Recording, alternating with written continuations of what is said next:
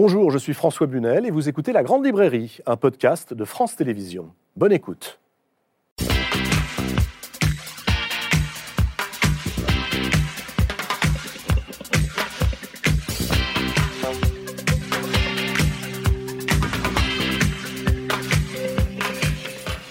Bonsoir, bonsoir à tous et bienvenue dans la Grande Librairie. Nous allons évoquer la langue française ce soir dans cette émission, cette langue qui donne du sens à ce que nous faisons, cette langue qui donne du sens à ce que nous sommes, cette langue si souvent, il faut bien le dire, malmenée, parfois oubliée, parfois également stigmatisée, mais langue pleine de ressources quand il faut inventer, renouveler, jouer.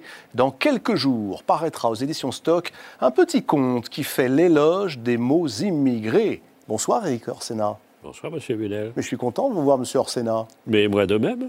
Vous, le romancier voyageur qui pose ses valises sous les ordres de l'Académie française, vous publiez Les mots immigrés écrits avec votre voisin de divan ce soir, Bernard Cerchilini. Bonsoir Bernard. Bonsoir.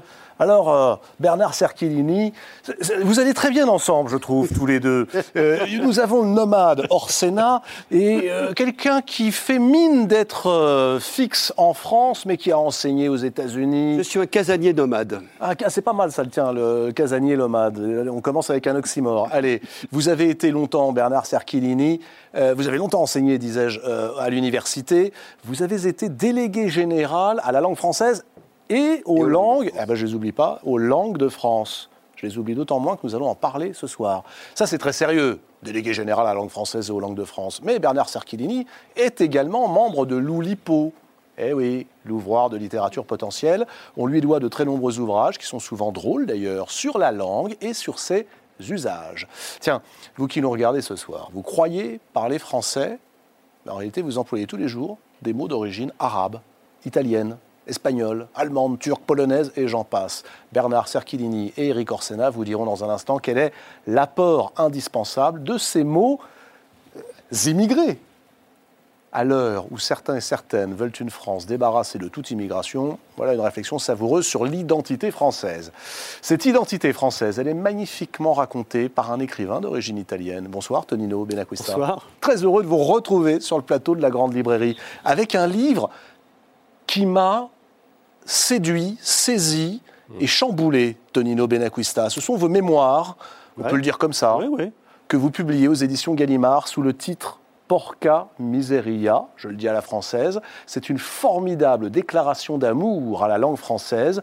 C'est aussi le récit du parcours qui a mené un fils d'illettré émigré à devenir écrivain et scénariste. En lisant vos livres respectifs, je me suis dit, tiens, si on invitait une jeune femme dont les chroniques ont fait souffler un vent de modernité passionnant sur la langue française. Bonsoir, Aurore Vincenti. Bonsoir François. Vous êtes la Benjamine de ce plateau. Écoutez, euh, j'imagine, hein, je ne voudrais blesser ou offusquer personne. Mais, Mais alors, euh, on- on- sans blesser absolument personne, je note que vous êtes né l'année où Éric Orsena remportait le prix Goncourt pour l'exposition coloniale. C'est- c'est- heureux hasard. c'est- Grande année. Ouais. Je vous croyais plus jeune. 33 ans, hein, Éric Orsena, c'était en 1988. Vous êtes, Aurore Vincenti, agrégé d'anglais. Vous êtes devenu linguiste spécialisé dans la langue française, mais peut-être faut-il connaître les autres langues. Nous en parlerons pour savoir qui nous sommes. Et vous nous avez régalé, il y a quelques années, de vos chroniques sur France Inter, chroniques qui ont donné naissance à ce livre, Les mots du bitume, préfacé par le très regretté Alain Ray. Alain Ray, dont vous avez été la complice à plusieurs reprises, et notamment l'année dernière avec ce livre intitulé Comme on dit chez nous. Avant d'échanger autour de vos livres, j'aimerais que l'on fasse un petit peu mieux connaissance avec les téléspectateurs, qu'on vous découvre un petit peu plus à travers, si vous le voulez bien, les mots, puisqu'on va en parler. Mais alors, les mots que vous aimez, les mots qui vous définissent et les mots que vous choisissez. Tiens, si je vous demande euh, le plus beau mot de la langue française, Éric Orsena, Archipel. archipel, Tonino Benacquista, le plus beau mot de la langue française. Je passe mon tour. Aurore Il y en a Vincenti trop. Non, c'est terrible de demander à quelqu'un qui fait des dictionnaires euh, de choisir un mot dans toute la langue Bah, française. J'ai bien Non, non. demandé à quelqu'un qui fait des romans de choisir un mot, il a trouvé archipel. C'est pour ça que j'ai pris Écoutez, Archipel. mais vous avez bien fait. Il y, a, il y a plein d'îles, vous comprenez C'est comme ça. Je vais vous donner un mot que j'aime. un mot que j'aime, vespéral, parce qu'il est rare. Oui. Et que pour moi, il y a un murmure, le murmure du soir, la lumière qui est portée par ce mot, qui a donné les vêpres, certes, mais pour moi, c'est vraiment cette lueur du soir. Mais, mais Vespéral, c'est plus beau que Vêpres tout de même. Oui, tout à fait. Genre, Ouais. Je trouve plus beau, moins beau. Bon. Bernard Cerchedini. Baobab. À Baobab, vous trouvez que c'est c'est un des premiers mots que j'ai appris à lire euh, à l'école. C'est un mot qui est, qui est faussement symétrique, qui est plein de consonnes. Et puis, j'aime beaucoup l'arbre. Baobab, c'est la chassesse africaine. Donc, mon mot préféré du français est un mot africain. Le mot que vous détestez dans la langue française, Tonino. Baobab. Et alors pourquoi? Et parce que je cherchais quelque chose et effectivement, je me suis dit, tiens, Baobab. C'est exactement ça. Non, je, franchement, j'en ai aucune idée. Ah, moi, je me souviens quand j'ai eu l'honneur d'écrire euh, des projets de discours pour François Mitterrand, il rayait quand je mettais problème. Il détestait problème. Il y avait deux mots qu'il détestait, c'était problème et enjeu. Donc maintenant, c'est impossible de, pour moi d'écrire problème, parce que voilà. Le mot que vous n'arrivez jamais à orthographier correctement. Euh, j'ai des vrais problèmes avec les redoublements de consonnes. Vraiment, je ne sais pas trop comment ça marche, pourquoi. La logique d'ailleurs est souvent, mais je, voilà. Et ce, Il n'y a pas. donc euh, il n'y a pas vraiment, donc euh, donc euh, voilà, c'est comme ça. S'il y a des fautes, c'est pas grave. Moi, vraiment, pour moi, les fautes, c'est des fautes de compréhension. Oui, pas, pas d'orthographe. Non, non, l'orthographe en tant que telle, c'est plutôt la compréhension. Quand quand il y a quand il y a une faute, une faute d'orthographe qui fait que on va mal comprendre, alors là, non, c'est pas bien. Mais autrement, autrement, moi, ça me dérange pas de, voilà, c'est pas grave. Aurore Vincenti, Le mot que je déteste ou le mot que je n'arrive pas à que orthographier vous n'arrivez pas à orthographier. Euh, c'est certainement un nom propre, c'est Nietzsche. Je sais jamais où mettre le T, le Z, le S et le. Il y a un C? Euh, Non, Il y a voilà. un Z, un S, un C et un H. Bah voilà. Mais alors ça c'est curieux, c'est-à-dire que vous, vous orthographiez parfaitement, vous n'avez pas de problème avec les noms communs, mais avec les noms propres. Si, sans doute, je dois avoir des problèmes, mais là, celui qui me vient, parce que j'ai dû l'écrire récemment et je me suis embrouillé les consonnes, Oui. c'était Nietzsche. Euh, Bernard Cerchedini. Et avec Moi, je ne sais pas Ratussin, il y a écrire en physème. Mais par chance, je suis en bonne santé. Donc, je n'ai pas à écrire en. Je vais pas l'écrire, Et- c'est Et bien. le mot que je déteste, c'est globalement tous les anglicismes en français. Je suis désolé, Ah oui. je parle devant une agrégée d'anglais, mais globalement les anglicismes qui viennent remplacer des, des mots transparents, formés, anciens, qui viennent prendre leur place. Nous l'avons montré dans, dans notre livre. Donc là, je déteste. On va en parler, puisque s'il faut accueillir des mots, après tout, euh, que faisons-nous des mots anglais Euh, Tonino Celui que j'ai, ben, celui que, que j'ai lu hier, qui est euh, Athérosclérose. C'est la, c'est la première fois que je le lisais, Oui. et je me suis aperçu que pendant 40 ans, je le prononçais mal, et, et, et, et, et que je l'écrivais pas du tout d'ailleurs. Mais je l'ai lu hier pour la première fois de ma vie. Euh, Le mot ou l'expression qui vous énerve Éric Orsena. Attendez, oui, il y en a une, c'est euh, pas de souci. Ah oui. C'est-à-dire, est-ce que tu voudrais bien qu'on passe la nuit ensemble? Pas de souci. c'est bien parti pour qu'on s'envoie en l'air. hein. Aurore Vincenti. Euh, je crois le remplacement de bonne journée par belle journée. Oui, je trouve qu'une bonne journée, c'est. C'est joyeusement bon. Enfin voilà, pourquoi dire belle? Mais bon, je suis pas, je suis pas très énervée en matière de langue. Bernard Cerchedini. Oui, moi je suis énervé pendant 24 heures. De, par exemple, depuis, depuis hier, je suis énervé par à très vite.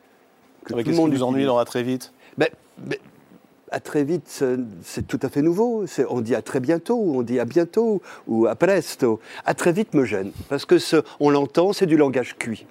Voilà. Je, je remarque qu'on n'a pas le droit aux anglicismes avec Cerchedini, mais a presto, une Ah, alors les on italianismes, oui, droit, hein. à foison, Ouais, ouais, à foison.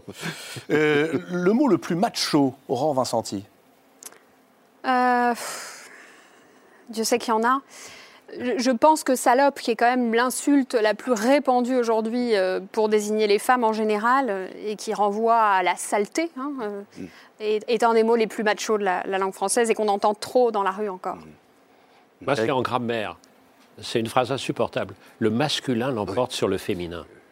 Je trouve ça absolument insupportable. Ouais. Ça, c'est l'expression la plus machiste de la Ah non, langue. mais ça, c'est pas possible, ça. Euh, le mot qui vous ressemble, Tonino. Euh, c'est dommage parce que j'avais une réponse sur la, Ah bah. la tournure qui m'exaspère. oui, euh, c'est le pas de souci, c'est le du coup. En ce moment, le du coup m'exaspère beaucoup. Qui est, je- je- Ouais. je- le, le du coup, c'est comme le pas de souci un peu. Alors du coup, le mot qui vous ressemble Du coup, le- Je sais pas. euh, euh, comédie C'est une mot- c'est un mot qui me ressemble. Ouais. Voilà, comédie, beaucoup. Ah, Bernard. Cerchilini, Joie. Aurore Vincenti, Fantasque Éric Orsena. Euh, c'est sans doute, euh, sans doute gaieté. Il y a une sorte de, quoi qu'il arrive, le, mat- le matin, je trouve que c'est chaque matin est plutôt une bonne nouvelle. Euh, pour l'instant, c'est ça a tendance peut-être. Vous savez ce qu'on disait, les optimistes, c'est des gens qui sont mal informés. Euh, J'étais mal informé jusqu'à présent. Je commence à être mieux informé. Donc le taux d'optimisme aurait tendance à décliner. Gaieté, joie, fantasque et comédie. Et ils ne se sont pas parlé avant, puisque euh, personne ne savait que j'allais poser ces questions. C'est quand même assez bien parti cette émission. Euh, Éric Orsena et Bernard Cerchilini signent Les mots immigrés aux éditions Stock, euh, en librairie dans quelques jours. C'est une réponse à celles et à ceux qui veulent croire à la pureté de la langue française, à celles et à ceux qui s'inquiètent de tout ce qui vient d'ailleurs. Les mots, par exemple, ces mots venus d'ailleurs, des mots immigrés, en quelque sorte. Alors imaginez que demain, eh bien, on chasse tous les mots immigrés de la langue française. Alors, tout ce qui est immigré disparaît, on est d'accord les mots d'origine arabe, turque, polonaise, espagnole, italienne, anglaise, russe, hébraïque, esquimau, et j'en passe. Comment vivre sans eux, sans ces mots? Car peut-être sans le savoir, vous les utilisez tous les jours. Vous avez choisi la forme du conte dans la continuité euh, de ce que vous publiez, Eric Orsena, depuis maintenant une vingtaine d'années. hein. Il y a eu La grammaire est une chanson douce ou encore Les chevaliers du subjonctif, La révolte des accents. Ce sont des contes qui permettent de faire passer le message avec à la fois humour et euh, simplicité et à tout le monde. Vous commencez par imaginer l'ami, A-M-I. Qu'est-ce que l'ami? C'est l'association des mots immigrés parce que euh, il se trouve que, euh, comme nous sommes, comme nous le savons maintenant, euh, en élection présidentielle d'un très grand niveau, comme vous savez, et donc j'imagine, nous avons imaginé ensemble avec Bernard que lors du, débat du deuxième tour de la présidentielle, brutalement, la candidate d'extrême droite, qui est arrivée, on peut imaginer, elle, elle a plus de mots. Elle a plus de mots. Parce qu'après avoir dit tellement de mal des immigrés, les mots immigrés ont fait la grève.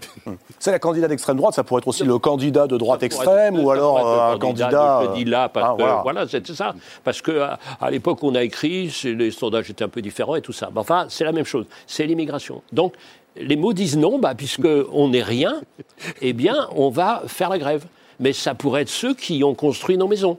Ça peut être ceux qui ont euh, voilà, euh, euh, bâti nos usines. Ça peut être ceux qui ont travaillé pendant des années. Ils disent bah non, on n'est plus là. Et là, c'est les mots qui disent non, il n'y a plus de mots. Donc l'association des mots immigrés dit écoutez, nous ne reviendrons dans le langage des politiques que si hommage nous est rendu.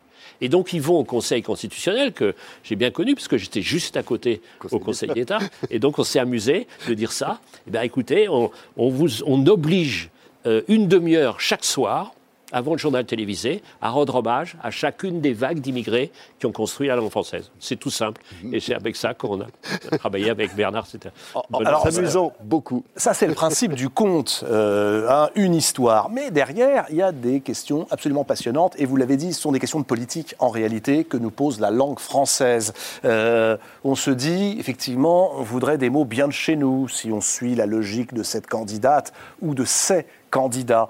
Des mots de souche, comme il y aurait des Français de souche, puisqu'il paraît qu'il y a des Français de souche. Ce sont, croit-on, ces mots, les mots gaulois. Alors tiens, allons-y, interrogeons-les, et je me tourne vers vous, Bernard Cerchilini, les mots de nos ancêtres, les Gaulois. Si tel était le cas, s'ils étaient vraiment les mots de souche, quels seraient-ils? Qu'est-ce qu'on se dirait? Eh bien, la candidate aurait pu dire tonneau, cervoise, ruche, char, Ouais, euh, braguette. À Braguette, oui. Braguette, Oui, alors, qui est deuxième vient- tour. excuse- Excusez-moi, mais... ouais. Braguette, ça vient de Bray, les Bray. Les Brais, Les Gaulois. Et donc, Et en fait, le- son vocabulaire devient extrêmement limité pour faire un, un- un discours de hum, campagne électorale. Qu'est-ce que vous voulez nous montrer? Que contrairement à ce qu'on croit, les mots ne viennent pas uniquement de Gaulle. C'est pas nos ancêtres les Gaulois, les mots. Non, et ce que nous avons montré, c'est qu'au fond, les Gaulois sont des immigrés aussi. Ils sont arrivés Ah. cinq siècles avant Jésus-Christ. Donc, le latin, globalement, c'est une langue d'immigration. Elle est arrivée un peu avant Jésus-Christ, mais auparavant les Gaulois. Donc, de proche en proche, il n'y a pratiquement plus rien, sauf en cherchant bien un mot qui n'est ni gaulois, ni latin, etc., qui est préhistorique, qui est peut-être le premier mot, et nous avons... Qu'est-ce que ce serait le premier mot, Alors, tiens, justement, Eric Orsena alors, Le premier mot du premier homme. Alors, c'est amusant parce que, comme on dit, vous savez, le patient zéro. Comme ça, le premier qui est au début, comme ça. Et on, on a discuté, et ça serait caillou. Caillou. Caillou, ça serait le mot préhistorique. Voilà. Et à partir de là, caillou. Alors, caillou. Et alors on- pourquoi caillou? Euh, Parce que c'était là, ils étaient là, ils étaient. Une racine cale qui est, qui est sans doute préhistorique et que l'on retrouve dans Garrigue, dans Ch- Chaillou, dans Chaillot, ainsi de suite. Donc peut-être que caillou est le plus vieux mot de la langue française. À cause de et cette le seul racine. de souche. À cause de cette racine qui est commune donc à euh, plein de mots et que l'on retrouve d'ailleurs un peu partout. Un peu euh, partout. dans- Voilà, donc c'est peut-être le plus Le vieux mot, le seul mot de souche. Donc en fait, cette candidate, elle pourrait dire caillou, caillou, caillou, caillou, caillou, caillou dans ses discours. Et pas Voilà. il bouge ou joue. Non, pas du non, tout. Non, elle Mais s'arrête à Ce qui limite, limite. euh, Ça, c'est des trucs pour Aurore, ça. Ça me fait rire, ça. Voilà. Ça, ça vous fait rire, vous. Caillou, hibou. Et donc on a imaginé Oui, oui. Monsieur Caillou au téléphone euh, qui, qui répond depuis une, une caverne. Alors on vient de vous montrer euh, très simplement que euh, on ne peut pas parler de mots de français de souche. non. Bon, que les mots gaulois nous permettraient de boire un coup au tonneau, euh, à la ruche, Voilà, mais guère plus en réalité. Euh, il va falloir s'admettre qu'en réalité, notre langue française est composée aussi de la langue de l'ennemi héréditaire. Alors je ne parle pas de l'anglais. Pendant longtemps, l'ennemi héréditaire fut l'allemand. Et d'abord, d'abord les Romains, bien sûr. Et donc ils sont comme ça. Les- la première invasion, c'était, c'était les Romains. Et quand on voit Provence, Provence, c'est une provincia, c'est-à-dire la province qui avait été euh, conquise euh, par euh, les armées d'occupation dès euh, 150 avant Jésus-Christ. Donc ça, c'est la première vague. Et puis après, il y a des, des tribus qui sont arrivées de l'Est, comme ça, avec les Francs. Et, et le mot français vient d'un mot de- de- d'envahisseur. En fait, le français est allemand. Ben, le français est allemand. C'est une langue romane vous- germanisée. Voilà. Vous Voilà. confirmez? Est-ce qu'on peut le dire comme ça? Est-ce que le raccourci est acceptable? Je, n'ose pas m'exprimer sur le sujet. Je- je- J'imagine que c'est acceptable. J'imagine. Une langue romane fortement germanisée. Ce qui la distingue des autres. Les- L'espagnol, le catalan, l'italien ont- sont sont des, des- des- en, en- en lien. Le français a une phonétique très différente. Il a même une, une syntaxe différente. Et puis un lexique qui vient globalement des langues germaniques. Tout le lexique féodal, tout le lexique militaire vient des langues germaniques. Même les, les mots de couleur. Bon, alors, les, les Gaulois qui ne sont pas Gaulois ni Français du tout. Les Romains, hein, dont nous parlait Eric. Euh, les Allemands, dont vous nous parlez. Les non francs, ouais, Les Francs, Germains. germain. Et l'arabe. Quel est l'apport de l'arabe à la langue française Ah, il est immense, puisque, puisque ce qui est, si c'est très frappé, et moi j'apprends parce que moi je suis l'élève, hein, c'est lui le patron, c'est lui, c'est lui qui apprend. Alors moi je mets des histoires là-dedans, mais c'est lui le patron. Et il me raconte ce- cette histoire incroyable, c'est-à-dire que, c'est-à-dire que les, le, le Moyen Âge au fond s'en fout de euh, l'antiquité, euh, l'antiquité grecque et latine, le savoir. Et donc c'est les Arabes qui ont pris. Donc c'est eux qui reprennent tout. Donc tous les mots de mathématiques c'est les Arabes, algèbre et tout ça. Tous les mots, même euh, de les mots du, du soin du corps, le mot du jardin, des trucs comme ça. Est-ce qu'on peut dire, est-ce que vous suggérez que tous les mots qui commencent par le préfixe al, Al, bien sûr. sont des Bien mots sûr. arabes? Bien sûr. En Ah, général. donc l'algèbre, l'algorithme, L'alcool, l'alchimiste, Et, et regardez, regardez, l'alambique. L'alambic, qui, Et- qui et vient le du grec, la- l'amiral. l'amiral. Almiral. Amiral. Al, almiral, sous ça. C'est-à-dire, c'est l'émir de la mer. C'est vachement beau, ça, quand même. Qu'est-ce qu'un amiral C'est l'émir de la mer. Donc ça, c'est énorme. Et ça, c'est vient de là. Et puis tout ce qu'on, tout ce que nous, on est passionnés. On en parlait tout à l'heure. On est passionnés par chaque mot a une histoire. Regardez abricot. Abricot, ça veut dire qu'il il mûrit avant les autres. Abricot, c'est-à-dire précoce. Al précoce.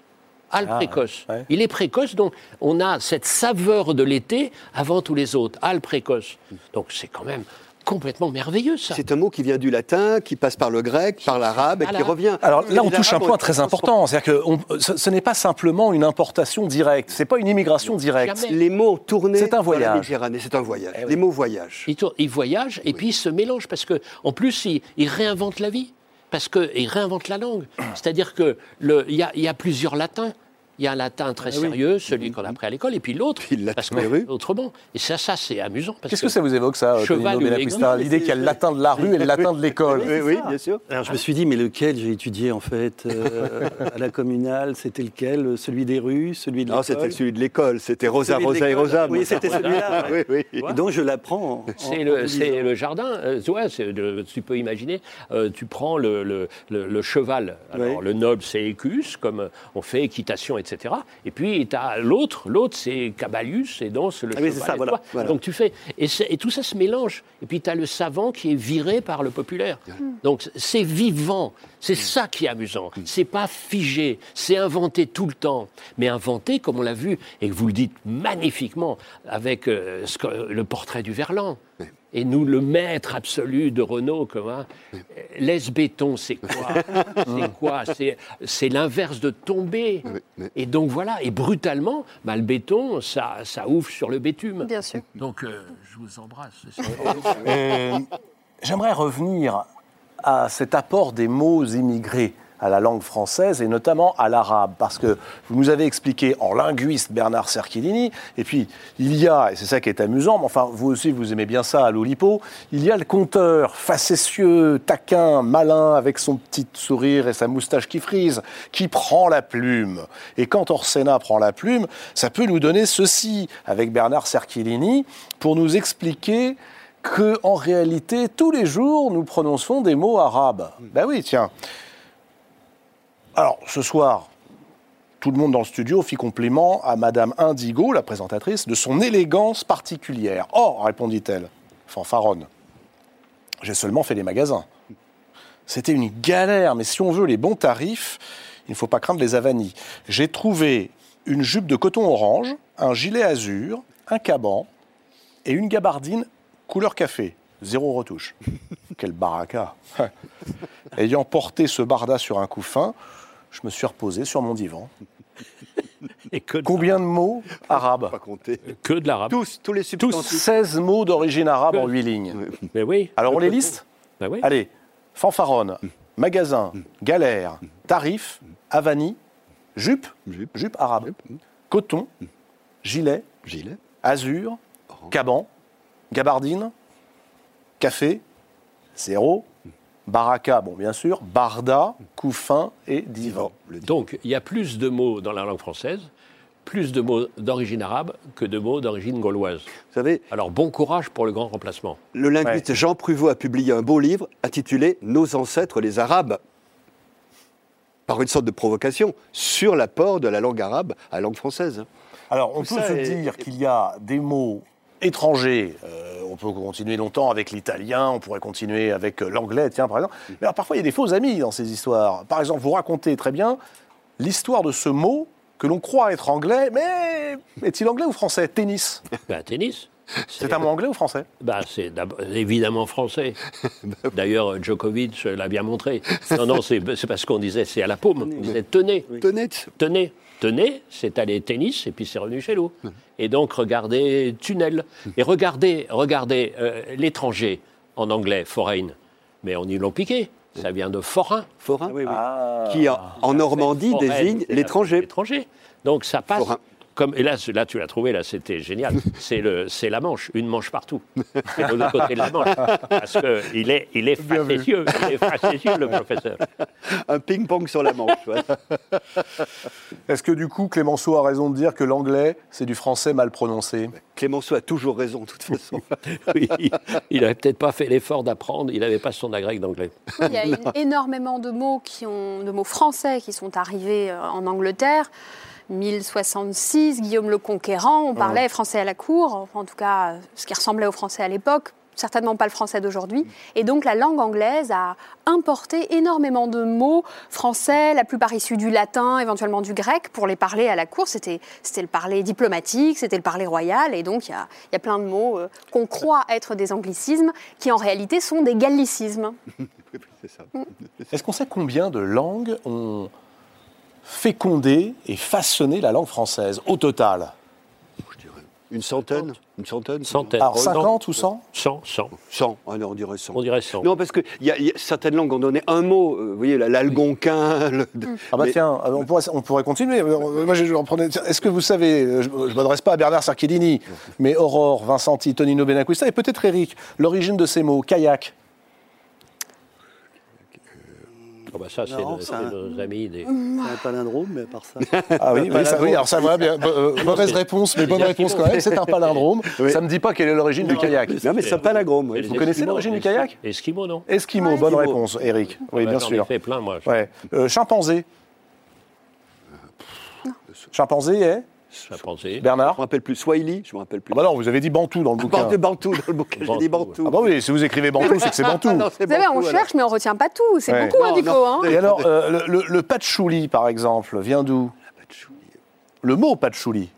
Ah, le patchouli. Hmm. Ça, Vous avez prévu de nous coincer ce Oui, soir, hein, c'est ça. Turc, non Tu dirais quoi Bah, dites donc, vous êtes sûr que vous l'avez écrit, le bouquin Vous avez déjà deux, mais pas on du tout, non tôt le matin, en n'étant Ouais. pas bien Mais non, réveillé. quoi. tamoul. Tamoul. mais Ah bah tamoul, Oui. Tamoul, mais oui. Et alors, le macro, Eric Orsena Euh, Le poisson. hein. Quel, oui. oui, oui, oui. Comment ça, lequel? Non, mais attendez. Non, mais l'autre macro, c'est une métaphore. oui, oui, oui, oui, oui, oui. Non, non, je... Oui, oui, Le nom commun, Aurore, Oui. pas la métaphore. oui, oui. Bah, c'est viking, non?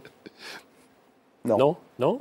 Non. C'est pas viking? Alors, en lisant le livre d'Eric Orsena, Eric Orsena, j'apprends que macro est néerlandais. Néerlandaise. Oui, bah, c'est pas loin, franchement. Il Ah, est arrivé à ce moment-là. Non, non, c'est les premiers vikings qui sont arrivés, qui sont arrivés aux Pays-Bas avant d'arriver en, en Normandie. Mais tu as raison. Donc euh, voilà. Euh, vous évoquez aussi euh, les langues régionales. Est-ce qu'on peut dire que les langues régionales, les mots des langues régionales sont des mots immigrés? Bah oui, bien sûr que oui. Ah, Et Je alors, pensais que ça là-dessus. partie euh, Bah, bien sûr de- que oui. Non, non, du mais que- français. bah, oui, mais à des régions, à un moment donné, qui ne faisaient pas partie de la France. oui. Regardez, re- regardez Hmm. ce que c'est euh, que, c'est euh, Gouélan. Et, Ah, Goué- Gouélan. et Gouélan, c'est un- très intéressant le mot Gouélan. Parce que Gouélan, ça vient donc du breton, et Gouélan, ça veut dire pleurer. Et donc, quand on écoute un Gouélan, on a l'impression qu'il pleure. Et je note d'ailleurs que vous le prononcez à la bretonne, goéland, pas goéland. Non, non, non, bah non. Gouélan, ouais. non, non, mais c'est. Alors, moi, sur la langue, les langues régionales, ça a été très intéressant Oui, parce que. on a beaucoup parlé, j'ai- oui. J'ai on a- j'ai été très longtemps le seul à l'Académie française à descendre, à défendre les, les langues régionales. Et puis après. J'aime beaucoup votre lapsus. À descendre ou à défendre Oui, les langues régionales. les autres en Parce que j'allais vers l'Ouest. Parce que pourquoi? Parce qu'ils disaient non, ça remet en cause l'unité de la République. Bah, voilà. Et donc, et donc et après, euh, Barbara Cassin est arrivée, euh, Pascal Horry maintenant est arrivé, Florence Delay, etc. Et on s'est battu. Mais c'était quand j'allais dans les classes euh, d'Iwan en parlant du français et du breton, mais j'étais dénoncé en disant un ennemi de la République. Et qu'il y a eu une bataille avec le Conseil constitutionnel il y a encore un an qui disait il voulait pas, il voulait pas des enseignements comme il disait immersifs. Absolument. Alors, Alors, mais c'était extraordinaire cette affaire parce que ils interdisaient, soit- ils voulaient interdire qu'on parle que breton dans les écoles, alors que dans les lycées français à l'étranger, qu'est-ce qu'on parle? On parle que le français. Alors, immersif, vérité en deçà, et erreur au-delà. Et donc, euh, donc on s'est battu. Et là, brutalement. Et alors, c'est marrant parce que le ministre de l'Éducation nationale, il est, il est assez contre les langues régionales. Mais le Premier ministre, qui est élu de Prades, lui, il a une, une école chez lui. Et il dit non, non, c'est bon, c'est un trésor. Voilà. Alors on va offrir à notre et- et ça ministre de l'Éducation nationale le livre d'Aurore Vincenti euh, avec Alain Ray à nouveau et puis euh, Mathieu Mathieu, Avanzi. Comme on dit chez nous, le grand livre du français de nos régions, on y trouve des choses formidables. Tiens, je, je veux vérifier parce que vous faites beaucoup l'éloge hein, de, de, Ah, de cette, euh, de ces parlers régionaux. Moi, je Oui, voudrais savoir si vous les connaissez. Or, ils ont enrichi la langue française. Nous voulions le, parler de ces langues. Ils ont enrichi la langue française. Bien sûr. Bah, On le plus beau mot de la langue française, c'est le mot amour. oui. Il est occitan. On peut prendre quelques exemples pour voir si euh, vous connaissez bien votre langue régionale. Je vous demande de me dire ce que signifie et où je dis ceci. Ah, je me suis pris une bonne rabasse. Ça, Ah tiens, non. Aurore, Moi, je- j'ai le cerveau comme une passoire, donc je ne répondrai pas à cette question. rabasse. bah, j'ai trouvé ça dans votre livre. oui, je sais. Eh, je me suis pris une bonne rabasse. Qu'est-ce que ça Non, veut dire et où est-ce que je le dis? Rabasse. Alors, je vais vous répondre par un mot Il breton. pleut, là où il Ouais. pleut, ah, forcément. ah, bah ouais, Une bonne rabasse, exactement. Une averse, mais alors une averse Une très averse, bruyante, une averse sonore et, Et- soudaine. Et soudaine. Et- Et alors, est-ce que vous savez où on le dit Et Elba, euh, Où est-ce qu'on le dit Mais en tout En cas, Bourgogne-Franche-Comté. Oui. Non, Mais si. et vous Eh savez dans quel état ça m'a mis Ça m'a mis à. À Alors, Dreux. qu'est-ce que ça veut dire, Adreuse À Dreux, ça veut dire je suis euh, cul par-dessus tête, je sais plus où je suis. Si, si, si, si, c'est plus où il est. Et ça vient d'où, ça à Dreux, c'est breton. C'est bon. Ah, c'est breton. Euh, Si je vous dis que j'ai rien bouiné de la journée, moi. Bouinet. J'ai rien bouiné de la journée, mais rien. Rien fait. Mais ça se dit où ça Bouinet Dans l'ouest de la France? Dans l'ouest Ouais, Oui, nord-ouest. Nord-ouest. C'est le nord-ouest plutôt, Ouais. c'est ouais, vers le nord de la Normandie, non? Mm. Euh, Tonino, si je vous demande de mettre euh, le livre d'Éric Orsena et Bernard Cerchidini à la jaille, qu'est-ce que vous allez faire? Ah, j'aille. C'est du verlan ou c'est. Non, non, non, c'est un parler régional. Vendée. J'aimerais que vous La me donniez la région et le sens. Oh là là, C'est brutal en tout cas. hein. À Jaille. La Ah, c'est proposition du- est violente. je fais un parigot, ça va, Ouais. ça va être compliqué là pour moi. Non, non, je... C'est du brutal. c'est du Ça veut brutal. dire que je le jette à la poubelle. Et c'est en Bretagne qu'on dit ça, Éric C'est Orsena. la Vous devriez le c'est savoir. Éric. Mots immigrés, les mots immigrés, c'est aux éditions Stock sous la double signature d'Éric Orsena et de Bernard Cerchilini. Alors, justement, tiens, on va continuer avec euh, euh, la langue française. Avec vous, Aurore Vincenti, je disais tout à l'heure que vous aviez publié ce livre sur les langues régionales, moi qui m'a beaucoup amusé, comme on dit chez nous, dans lequel, euh, avec, euh, je les Oui, cite, hein, Mathieu Avanzi, L'auteur principal est Ouais. spécialisé dans la question des langues régionales, donc c'est lui qui, a- qui apporte toutes les cartes, euh, toute la cartographie dans le travail. Mais et qui est formidable parce qu'elle nous, elle nous permet de dire à quel endroit précisément hein, euh, il y a eu un apport à la langue française, d'où Oui. ça vient exactement. Vous avez également publié cet autre livre, alors ça c'est un petit peu plus, euh, j'allais dire un peu plus ancien, c'était il y a deux ans, trois ans, Les mots du bitume, les mots du bitume préfacés par Alain Ray. Et c'est vrai que ça m'a fait penser euh, au livre de Tonino Benacquista qu'on va lire tout à l'heure. On a compris que vous vous inscriviez en faux hein, contre celles et contre ceux qui dénoncent régulièrement un appauvrissement de la langue française euh, dès qu'on y fait entrer des mots qui sont un peu trop vulgaires, un peu trop obscènes, un peu trop impertinents ou un peu trop fantasques. Mais c'est vrai quand même que euh, pour faire République, il faudrait quand même une langue commune où tout le monde se comprend, où tout le monde s'entend, s'écoute, se parle. La question est donc, qu'est-ce qu'on accepte au sein de cette langue commune Qu'est-ce qu'on n'accepte pas? Quelle est votre réponse à vous? C'est un, un grand sujet, la question de la langue commune ou de la langue euh, pure aussi, parce qu'on on avance souvent ce- cet adjectif-là. Pour parler d'une langue unique, euh, homogène. Et en réalité, il y a un mythe derrière tout ça. Ça n'existe pas. Par exemple, je ne parle pas le même français que vous. Je ne parle certainement pas le même français que M. Orsena non plus. vous trouvez que vous ne, on ne parle pas le même français Non, et d'ailleurs, tous sur ce plateau? regardez, Mais comment cela? quand je rentrerai chez moi, je ne parlerai pas la même langue qu'avec vous. Je ne m'exprimerai pas de la même façon avec Ah bon les mêmes mots en fonction des lieux où je vais, des personnes que je côtoie. Je n'ai pas le même vocabulaire, je n'aime pas, je n'ai pas la même grammaire, la même syntaxe. Donc nous, nous sommes, nous sommes tous et toutes concernés par une langue qui, en réalité, héberge plein de langues. Le français, on devrait dire les Français. Et je ne vous parle même pas du fait qu'il y a la francophonie et que le français, ce n'est pas la France. C'est c'est encore moins Paris, et heureusement. Mais Bernard Donc- a l'habitude de dire que euh, le premier pays de la francophonie, c'est la France. Enfin, qu'il faudrait peut-être que la France euh, accepte de comprendre qu'elle fait partie de la francophonie. Oui, il faudrait que le jour où la France rentrera en francophonie, les choses auront bien avancé. Bien Ouais. sûr, Voilà. tout à fait. Et, et on C'est a toujours l'impression. les autres, la francophonie. hein. Absolument. Et- nous d'abord. Et le français s'est réduit en réalité. Le français dit de référence, donc ce qu'on pourrait appeler une langue commune, partagée par tous et toutes, qui nous permet de communiquer aisément sans se planter, euh, c'est le français de Paris.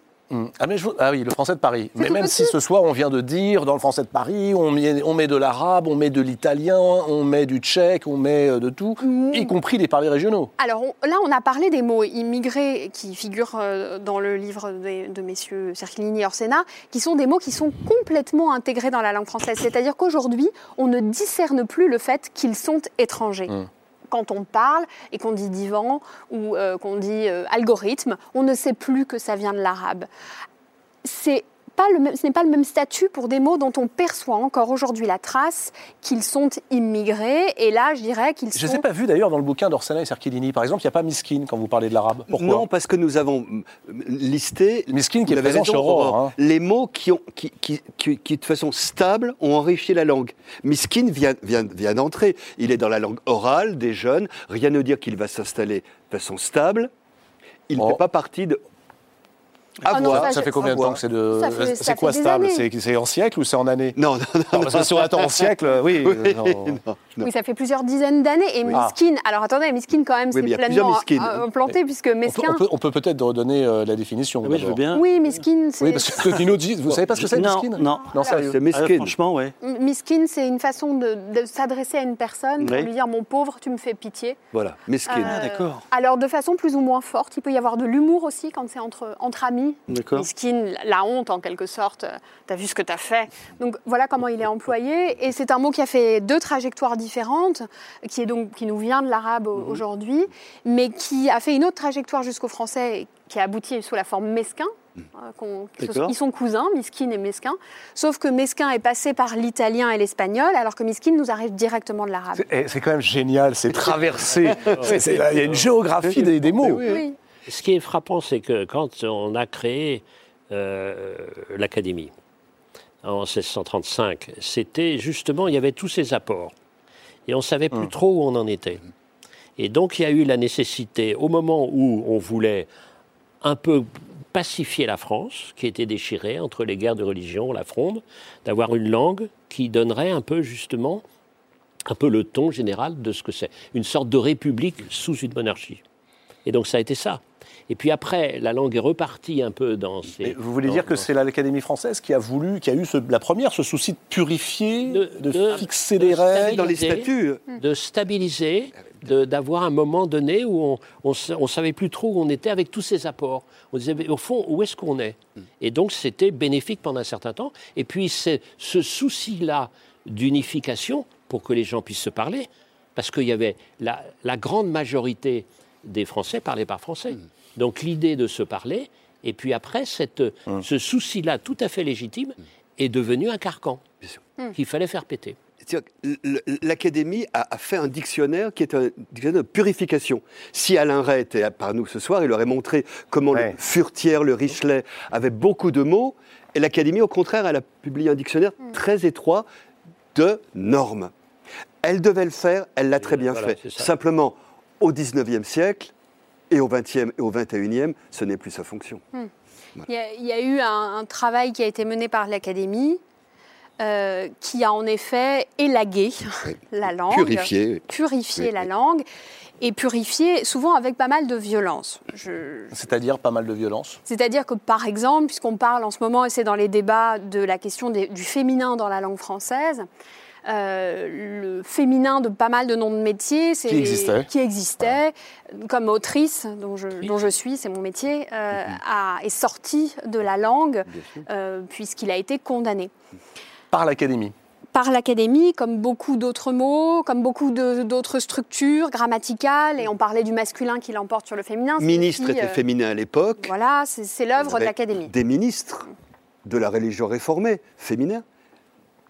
Académie française, ministre masculin. Mm. Toujours actuellement. Et, et ce, qui était, ce qui a été frappant, et quand on lit les textes, quand on se penche aujourd'hui sur les textes des intellectuels, grammairiens, linguistes et personnes de personnalité de pouvoir à l'époque, qui ont expliqué pourquoi ils faisaient cela au sein de l'Académie, ils justifient concernant les femmes qu'il faut montrer que le masculin est le genre dominant parce que c'est la supériorité du mâle sur la femelle. C'est écrit noir su- sur blanc, c'est Nicolas Bosé, euh, grammairien euh, très connu. On comprend également que pour les règles orthographiques, donc il y avait l'exigence d'une simplification, de, faire en sorte qu'il y, ait une norme, qu'on puisse s'y retrouver et, pas osciller entre plusieurs orthographes, d'accord, mais ça a été extrêmement complexifié, souvent selon des règles hyper euh, arbitraires. C'est-à-dire que parfois c'était une question d'étymologie, parfois c'est une question de tiens, donner, donation, donner deux N, donation un N. Pourquoi? Eh ben euh, très bien, allons-y comme ça. Et la- les paroles des, des intellectuels de l'époque, c'est il faut pouvoir faire la distinction entre l'élite et le peuple. Et Est-ce qu'aujourd'hui, il faudrait revenir là-dessus? C'est-à-dire qu'est-ce que l'Académie se grandirait à dire, tiens, allez, euh, et si nous réinventions au XXIe siècle cette langue qui a été peu à peu euh, abîmée au XVIIe C'est le débat que nous avons, que nous n'osons pas vraiment aborder. On a commencé à avancer de façon, je crois, assez saine sur la féminisation, parce qu'on est revenu autrice. Oui. Plus personne dit auteur même auteureux, on dit autrice maintenant. Mais avant, c'était pas possible. Maintenant, la plupart du temps, on dit avant, la on est ministre. d'accord. Attendez, avant, on est d'accord, c'était il y a deux ans. Oui. La même émission mais- il y a deux ans. mais tout à fait. euh, Mais- J'en connais certains sur ce plateau, Eric, qui m'aurait dit non, non, on ne dit pas autrice. Ah non, mais bien sûr, il y a deux ans. Tout à fait, hein. il y a deux ans. Ah bah oui, Tout à fait. sûr.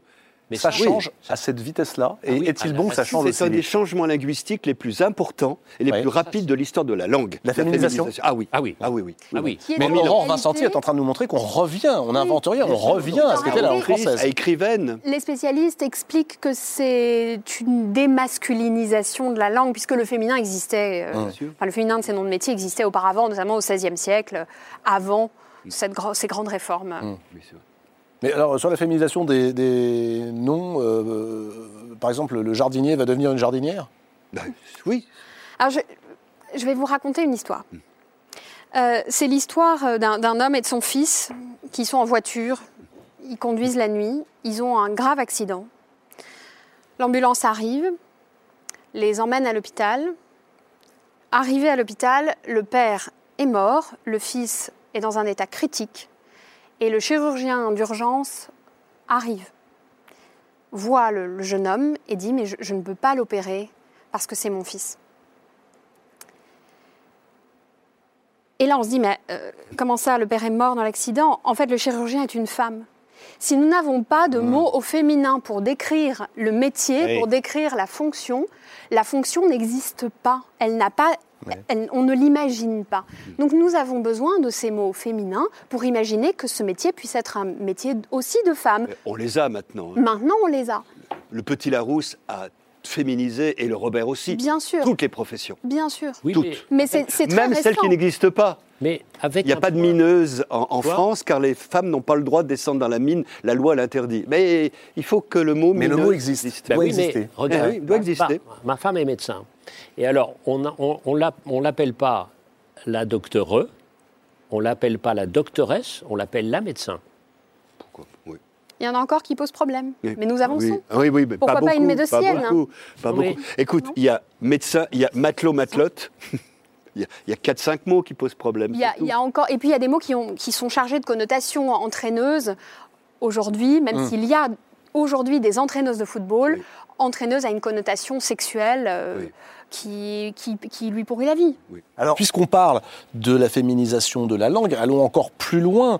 euh, et j'aimerais en venir à ce fameux yel, le pronom neutre yel.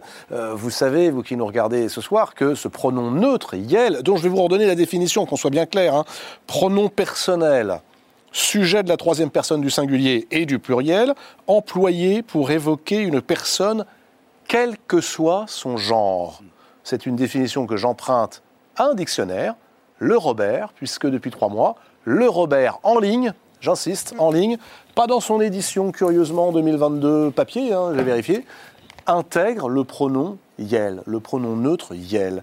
Euh, je rappelle que les dictionnaires, hein, Eric, ne font pas autorité, c'est la grammaire dans la langue française qui édicte les règles. Euh, Est-ce qu'il faudrait que les grammaires intègrent elles aussi le pronom yel et ses conjugaisons Il y est, euh, le pronom yel est dans, un, dans cette grande et belle grammaire qui est apparue euh, il y a quelques temps, à peine, euh, quelques, quel- quelques, mois. La grande grammaire La de la langue grande française grammaire chez Actes française Sud. chez Actes Sud. Ouais. Et yel est présent dans les pages de cette Allez, on y grammaire. va. Là voilà, Ah, la grosse. Oh, Ah oui, je l'ai, bah, bien sûr. C'est un chef-d'œuvre. Ah bon, alors on y va. Tiens, expliquez-nous. Yel est donc dans la grande grammaire. La grande grammaire de la langue française. Mais avec des remarques de- des deux directrices, Anna Beillet et Daniel Godard, Oui. qui font remarquer que Yel est d'un emploi Rare. rare, militant, Oui. et n'a pas toutes les formes, puisque vous avez dit c'est un sujet. Mais les pronoms ont des formes de complément direct et indirect. Hmm. Elles manquent pour l'instant. Donc on ne peut pas faire entrer dans une grammaire un pronom qui n'est pas systématique. Et pourtant, elles l'ont fait. Elles l'ont fait, mais avec les remarques que, que j'ai dites. Euh, je, je regrette juste parce que, euh, le- le- oui, bien sûr, Yel est quand même de plus en plus utilisé, et notamment par les écrivains. Voici un grand romancier, Alain Damasio, Mm. qui est venu Oui, sur ce plateau évidemment. à plusieurs reprises, et notamment pour ce livre, Les Furtifs, petit chef-d'œuvre publié il y a seulement deux ans, hein, en 2019, dans lequel un des personnages euh, est désigné par Yel. Je le vois aussi dans les sous-titrages de, de certains films. Pour traduire quand même l'anglais they, qui, est, qui n'a pas de traduction en français, qui est employé they avec un singulier après. Ça, c'est pour les personnes euh, qui ne se reconnaissent pas euh, dans un genre ou dans un autre. Oui, euh, ou pour désigner un homme ou une femme sans qu'on puisse le savoir ou Ouais. qu'on veuille le dire. Euh, donc, euh, donc c'est un, Yale est employé en effet dans le domaine militant, il est vrai, Oui, et majoritairement. Ce qui fait Pour que les, professeurs l'entendent beaucoup à l'université, disent, euh, parce que les élèves demandent, Mm. certains élèves. Oui. Euh, dans, sur les réseaux sociaux, moi je le vois beaucoup, les sous-titrages et les traductions. Et puis quelques œuvres de la littérature, et en effet, peu, mais la science-fiction s'y prête tout particulièrement. Mais attendez, est-ce que ça veut dire qu'il va falloir que je le conjugue Par exemple, si je dis, en parlant d'Éric, euh, il a acheté le pain ce matin. Bon, Aurore, elle a acheté le pain. Oui. Alors, Yel a acheté le pain? Yel a acheté le Yel- pain. Ah bon, ben, voilà. Yel a acheté le pain. Après, euh, les- c'est difficile. hein. Il est difficile à manier pour l'instant, parce qu'il est difficile à accorder que nous avons une langue française qui est une langue genrée, donc avec des, des adjectifs au féminin et au masculin. Et donc, est-ce que Yel est content ou Yel est contente? Les C'est accords. difficile à dire. Donc, souvent, ce qu'on préconise, parce que c'est encore un pronom... Et comment on l'accorde? Eh bien, justement, il y a deux possibilités. Soit on trouve un mot épicène. Donc, un Alors, mot épicène, c'est un mot qui est Voilà. habile, n'a ni féminin ni masculin. Yel est habile. Yel est habile. Mais il n'y en a pas tant que ça, des adjectifs épicènes. Donc on peut demander à la personne Il va concernée. falloir bien prononcer Yel est habile. hein. Est habile. Parce que moi, j'ai compris, je sais pas vous, Tonino, elle est habile. C'était une contrepétrie. Oui, oui, moi aussi, oui. Il l'habile comme ça. Oui. Et, et pourquoi pas d'ailleurs avoir ce, ce flottement dans la sonorité? Je ne trouve pas ça gênant du tout. Ça contribue à, à- à créer justement cette, à recréer cette fluidité dans le genre. Cette fluidité et ce flou qui est recherché d'ailleurs. Et ce, tout à fait, ce flou qui est recherché. Alors, je n'ai pas de. Je, je- enfin, je trouve qu'il est important surtout. Et, et voilà, j'aimerais parler d'une chose qui est un dictionnaire. Ça vient du mot dictionnaire, et c'est Alain Ray qui me disait ça. Il me disait dictionnaire, euh, ce sont les choses dites. Mhm. Donc, un dictionnaire héberge des choses dites. Il est là pour euh, Tout ce recenser qui se dit l'usage. a droit au dictionnaire.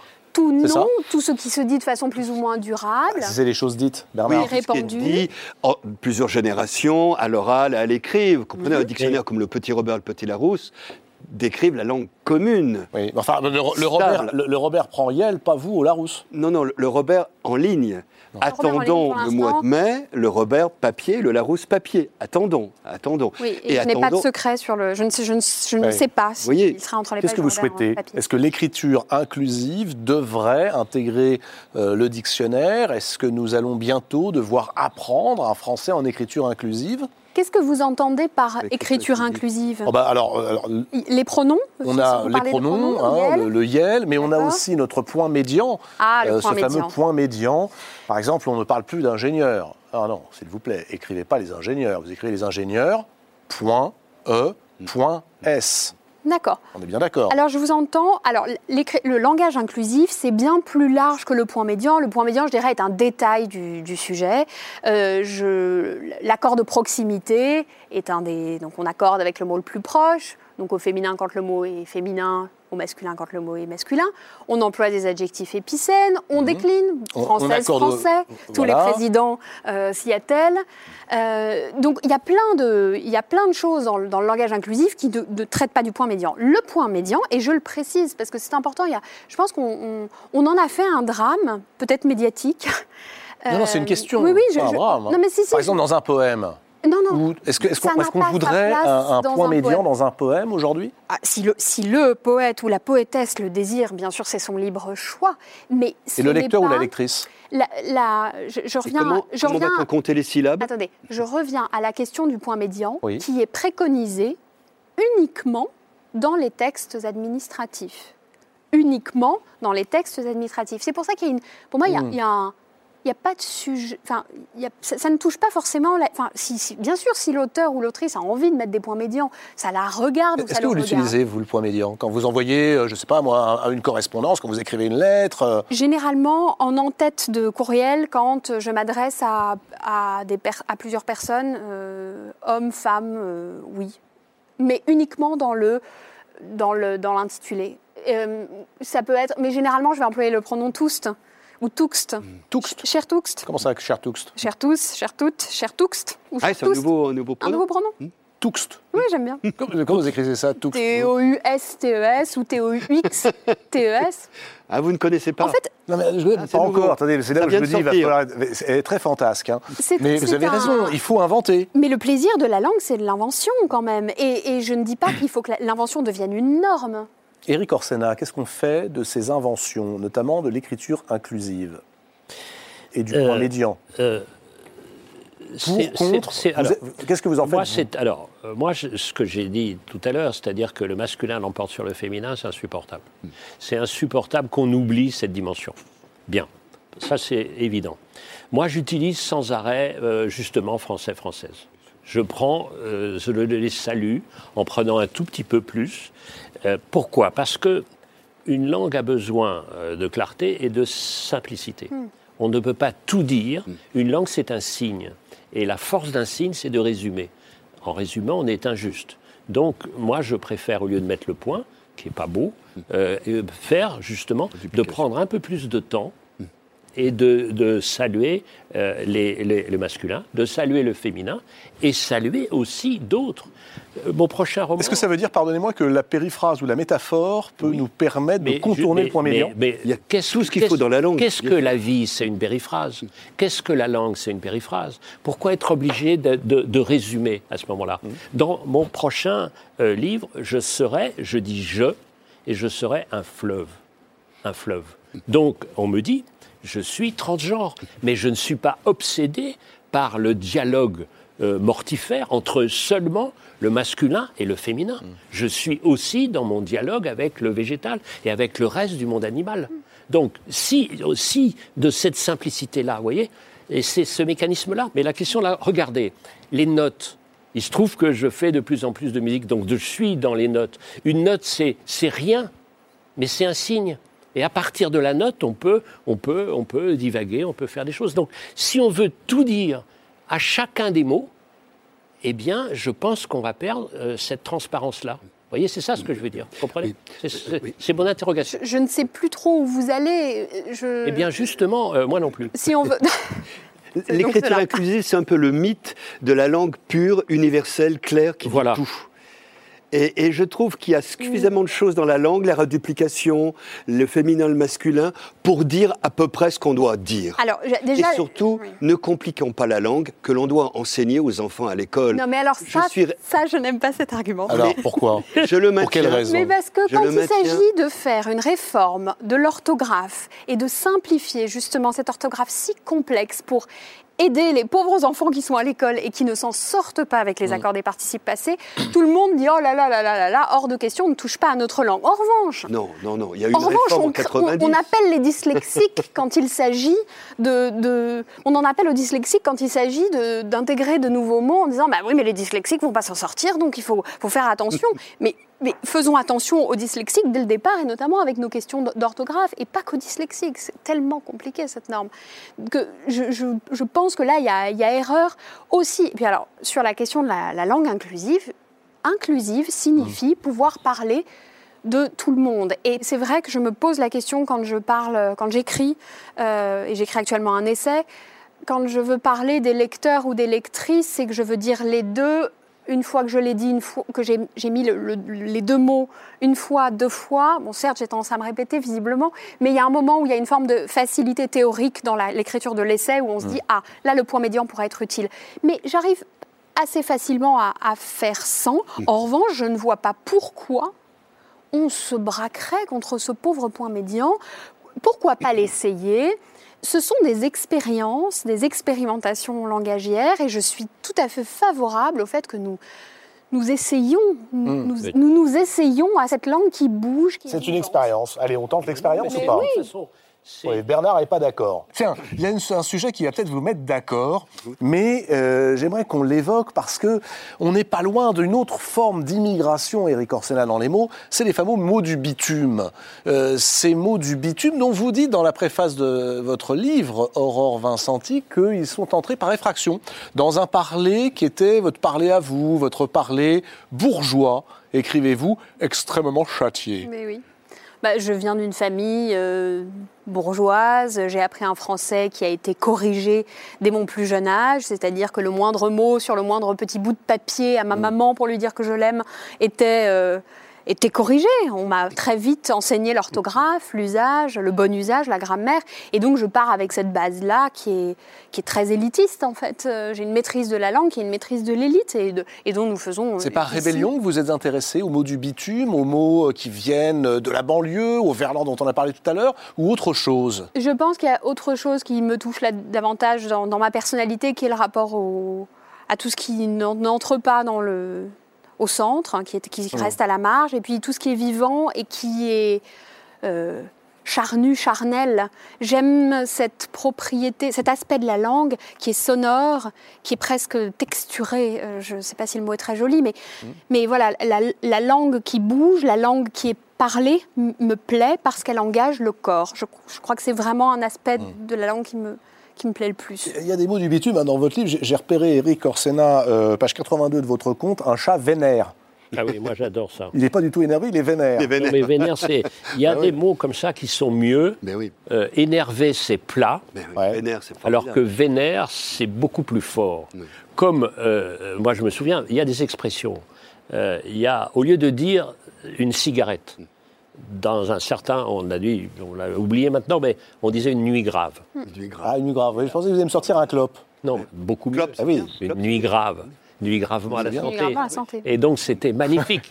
Et donc moi je suis très très gourmand. Et c'est exactement ce que je vais chercher dans la francophonie. C'est-à-dire que un ambianceur, aucun mot dans le français traditionnel va nous dire ce que c'est que quelqu'un qui peut mettre le feu quelque part. Et un Un sapeur. ambianceur, un sapeur, il se sape, tout ça, c'est ça. Donc au fond, le, le bitume, c'est la francophonie aussi. Tonino Oui, il faut faire attention parce que j'ai enfin compris ce que, ce que voulait dire le mot swag. Ah oui, alors qu'est-ce que ça veut dire le swag? C'est l'allure, non? Voilà. C'est le, Le voilà, mais style, J'apprends en même temps qu'il est complètement obsolète et démodé. Donc Ouais. voilà. Alors, On peut continuer comme ça. Euh, Walou, qu'est-ce que ça veut dire? Walou, Walou, Eric, Zoulou. Walou, c'est- Walou, bah c'est euh, oui, c'est C'est quoi comme ça, c'est super. Zéro. Non, c'est rien. Non, Zéro. c'est vrai, Voilà. bien. Zéro, c'est rien. Walou, c'est Walou. Euh, que signifie- euh, Walou. Facile, bolos. Ah, bolos, c'est bolos. C'est un crétin, c'est un, Ouais. hein, un crétin. Si on veut rester dans le même vocabulaire, on pourrait dire c'est un baltringue. Alors, une- on dirait même Ouais, une baltringue au féminin. Ah, une baltringue, une baltringue. féminine. Une baltringue. Bolos, bastringue, ouais. Alors, bastringue, c'est encore autre chose. Bastringue, c'est un, c'est un, un- un- un petit bal. euh, Mais une bar. baltringue. Baltringue est un mot en fait assez ancien en français qui était employé dans le domaine euh, du cirque. Et on parlait d'un baltringue. Un baltringue, c'était un homme à, à tout faire. Euh, et c'est devenu euh, un genre de pauvre type, sauf que la féminisation du mot, pour le coup, elle est méprisante. Une baltringue, Bah ouais. c'est euh, C'est souvent c'est le cas. C'est un parler. bolos, voilà. quoi. C'est- c'est- Et même avec une connotation euh, euh, homosexuelle ou féminisante qui va, qui va le rendre euh, dégradant. Euh, que signifie OKLM Eric Ah bah, je sais pas. Ah bah si, OKLM. Non? Au calme. Au calme. Ah oui, au Oui, calme. c'est euh, c'est Ah, une création de Booba, celle-là. formidable. Le rappeur Booba. C'est formidable.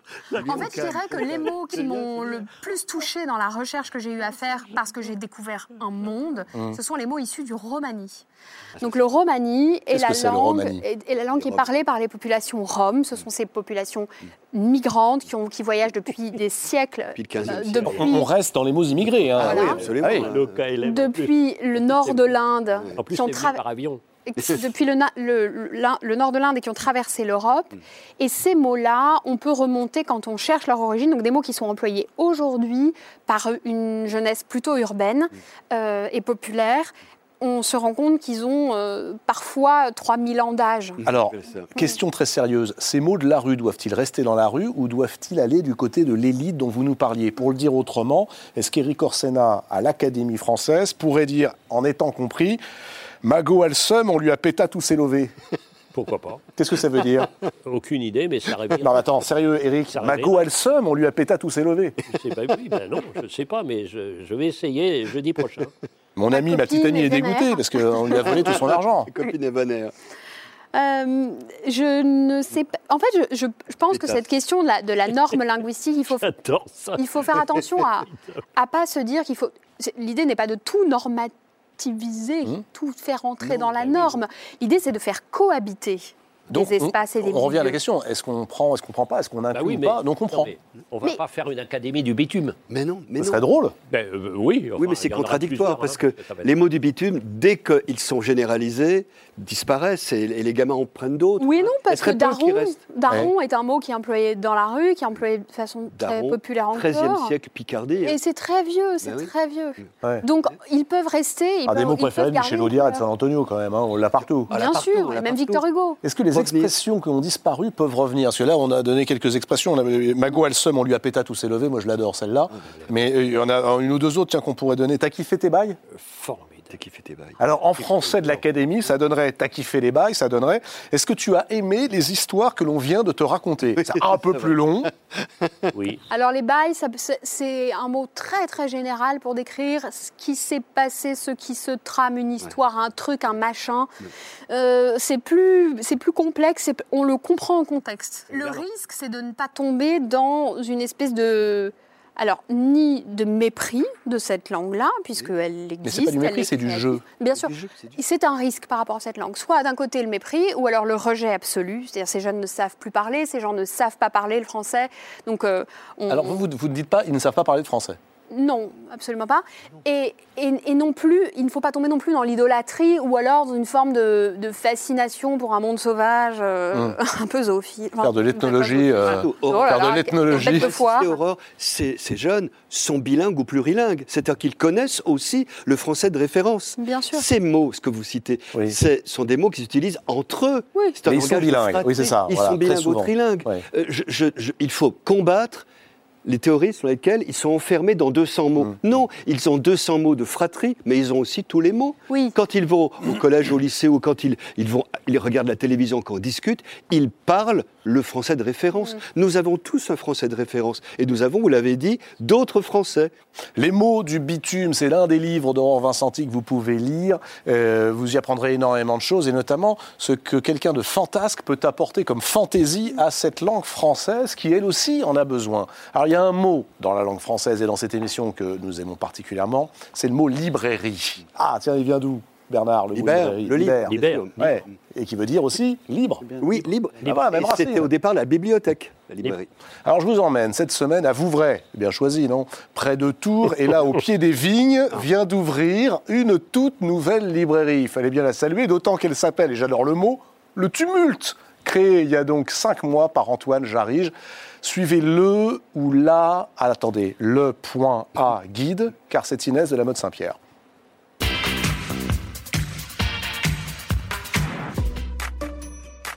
Le tumulte, c'est le brouhaha de la vie, c'est l'incertitude et en même temps le sel du moment. Euh, lundi dans les propos sur le bonheur, euh, et c'est un reste de tumulte qui fait les pensées belles. Et faire les pensées belles me paraît être un joyeux programme. Je suis un lecteur autodidacte et j'aime beaucoup cette idée. J'ai emprunté des chemins de traverse sans même le savoir. J'ai vendu des traitements de charpente par téléphone. J'ai euh, travaillé avec des adolescents handicapés. J'ai vendu des marionnettes au porte-à-porte. Je voulais vivre au milieu des livres. Je rêvais d'avoir ma propre librairie quand j'avais 15 ans à peu près. Et donc euh, j'ai ouvert ma librairie à Vouvray.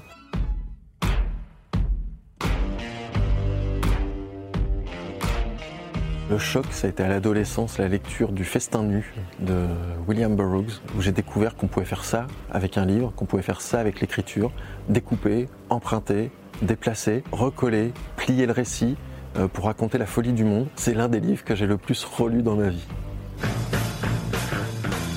La surprise, c'est le club des punks contre l'apocalypse zombie. Il y a, euh, comme dans Walking Dead, un, virus qui a transformé tout le monde en, zombie. Seul un petit groupe de punks euh, a survécu. Alors eux, ils sont plus euh, bière et, euh, et sieste. La résistance, c'est pas tellement leur truc. En revanche, ils ont un projet, du coup, c'est d'aller planter le drapeau noir de l'anarchie sur la Tour Eiffel. C'est un livre complètement barré. Si on veut un petit peu de poésie, il faut lire euh, Fils du feu de Guy Bollet. Comment euh, cette mère qui a perdu son fils va sombrer dans une douce folie. Elle continue à mettre une quatrième assiette, elle continue à faire le lit euh, de cet enfant qui n'est plus là. J'ai ouvert ce livre, j'ai lu les premières lignes, la première page, je l'ai relu dix fois tellement elle est magnifique. Et tout le livre euh, est de ce tonneau-là. mon écrivain fétiche, c'est François Cavana, créateur de Harakiri, créateur de Charlie Hebdo, euh, un écrivain à la férocité douce, à la douceur féroce. Pour commencer, François Cavana, forcément l'Hérital, euh, le, premier opus de sa série autobiographique. Et si vous avez le temps, allez voir ses récits historiques. Le Humblon est absolument hilarant tout en ayant un fond historique absolument sérieux. J'adore Cavana. Allez, on poursuit notre exploration de la langue française, de ses nouveautés, des mots immigrés, de ce que nous pouvons euh, accueillir et puis surtout de la fantaisie. Tiens, voici un livre qui m'a littéralement enchanté. Ce sont les mémoires de Tonino Benacquista, Porca Miseria aux éditions Gallimard. Vous racontez, Tonino Benacquista, l'histoire de vos parents comment ils se rencontrèrent après la guerre en 1945, comment ils quittèrent l'Italie pour arriver en banlieue parisienne, mais aussi comment un fils d'immigré qui a poussé sur le bitume a voulu devenir écrivain tout en refusant de lire, en refusant la lecture? Ce livre est une véritable déclaration d'amour à la langue française, la déclaration d'amour d'un ancien cancre qui n'arrivait pas à terminer un bouquin et qui est devenu écrivain à succès, publié dans la prestigieuse série noire. Bon, quand même, Tonino. Un titre en italien pour célébrer la langue française, on va dire que vous poussez la provoque un petit peu loin. Pourquoi ce titre, Porca Miseria? Porca miseria, ben, euh, parce que c'est chienne de vie, quoi. Mm. Mais là, depuis cette émission, je me dis, tiens, j'aurais peut-être dû appeler ce bouquin Les mots immigrés, M-A-U-X. C'était bien? Ah. J'aurais pu appeler ça Les mots immigrés. Porca miseria, parce que c'est certainement le le, juron le plus, euh, plus, répandu en Italie et chez les, et chez les, les, Italiens de France, le porc le chien de vie. C'était l'expression de le juron, l'expression de votre père. Oui, oui, j'entendais, j'ai, dû l'entendre au berceau, ouais, porca miseria. Il y a, il y a, misère, euh, on peut le prendre aussi dans un, dans un sens, euh, la misère, la pauvreté, mais en même temps le, la fatalité, mmh. etc. Porca miseria. Vous avez raison, effectivement, on passe des mots immigrés de Eric Orsena et Bernard Cerchilini, MOTS, aux mots MAUX, immigrés, que vous décrivez dans ce très beau livre, Tonino Benacquista. On va prendre une date, tiens, l'hiver le plus froid du XXe siècle, l'hiver 54, lorsque votre mère pose sa valise dans un petit appartement à Paris. Cet appartement se trouve, écrivez-vous, au croisement de la rue de la Gaîté et de la rue de l'Entente. Or, écrivez-vous également, jamais elle ne connaîtra ni la gaieté ni l'entente. Est-ce que la langue française est ironique ou cruelle? Ah bah là, l'adresse, euh, effectivement, c'était la plus mauvaise adresse qu'on pouvait, où, elle pouvait s'installer, parce que elle, euh, c'est ce que je dis un peu au début, c'est-à-dire qu'il y, y, y a, ceux qui veulent partir et ceux qui veulent rester. Et là, il se trouve que mon père voulait partir et ma mère voulait rester.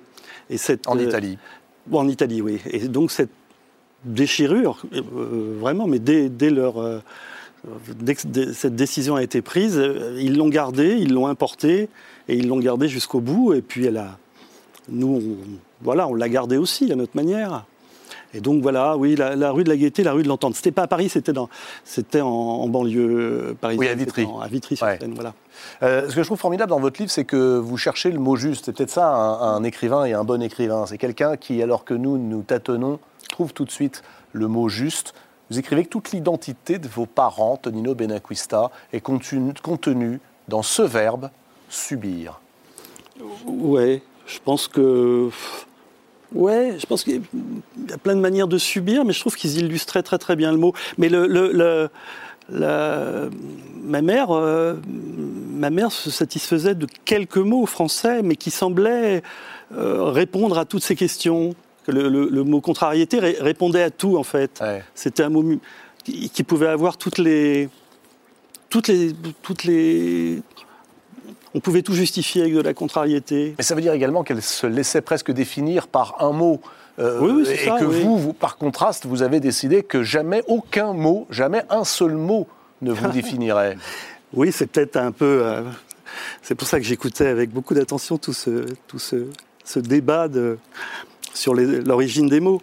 Mais, mais c'est vrai que, enfin, moi je suis né en France, donc euh, je suis le seul de, ma fratrie à être né en France, ce qui fait que la, langue française m'a été donnée à la mmh. naissance. Elle m'a été donnée dans la rue, elle m'a été donnée. C'est la langue que je parlais à la maternelle. Mais vous dites Mais- dans la rue, hein, c'est-à-dire que vous, c'est de parler du bitume aussi. Oui, c'est de reprendre parler du bitume. Non, mais c'est vrai que j'ai retrouvé beaucoup de- d'expressions euh, qu'on parlait déjà à l'époque euh, dans, dans cette banlieue-là, quoi. Enfin, euh, la banlieue sud. Mais euh, chaque, chaque, enfin, le, le- le- le français n'était pas majoritaire à la maison. Et mes frères et sœurs ont dû l'apprendre en cours de route. Quand vous dites qu'il n'était pas majoritaire, vous pouvez même dire que vous écrivez qu'on ne parlait pas français, euh, pratiquement pas chez vous. Est-ce que vous en avez voulu pratiquement pas. Mes, mes parents, effectivement, ne se sont pas. Ils n'ont pas eu ce courage qu'ont eu tout un tas de gens du quartier, d'ailleurs, qui, qui consistait à bon, malin, parler français, etc. Mes parents n'ont pas, pas, pas- Ils se sont contentés de, ce, de, ce, de leur dialecte, en fait, qui était entre. Mm. Voilà, entre Rome et Naples. Ce qui fait que chaque mot nouveau, enfin, euh, je me souviens de mes frères et sœurs qui rentraient un jour et puis il y en avait un qui disait ah bah tiens voilà lui c'est lui c'est un énergumène et tout. Alors on se disait mais attends mais ça on le merde c'est quoi ça veut dire quoi Euh, bon. Donc ce qui fait que c'était un peu je dis pas que c'est voilà à chaque fois il y avait une moisson de mots par semaine. On se disait ah bah tiens chacun revenait avec des mots nouveaux. Ma sœur euh, ma sœur Yolande était grande pourvoyeuse de mots nouveaux. Et puis euh, voilà quoi moi c'est vrai que et c'est vrai que cette langue française a été même si donc, Est-ce que vous leur, pardonnez-moi, vous leur en avez voulu d'avoir fait si peu d'efforts pour parler le français? Un peu, ouais. Un peu parce que je voyais dans, je sais pas, dans d'autres familles du quartier où effectivement le français était parlé avec, euh, avec accent peut-être, mais qui était en tout cas, qui était travaillé. Il y avait un effort à fournir.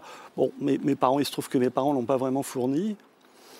Et puis voilà, quoi, c'était. euh, ce qui fait que là, moi, ce qui m'a manqué, c'est plutôt les. C'est pas la langue en elle-même, pas le phrasé de la rue, mais ce qui m'a manqué, c'est les, justement les subtilités de langage. C'est les expressions populaires, c'est les nuances du français. Parce que je pouvais pas.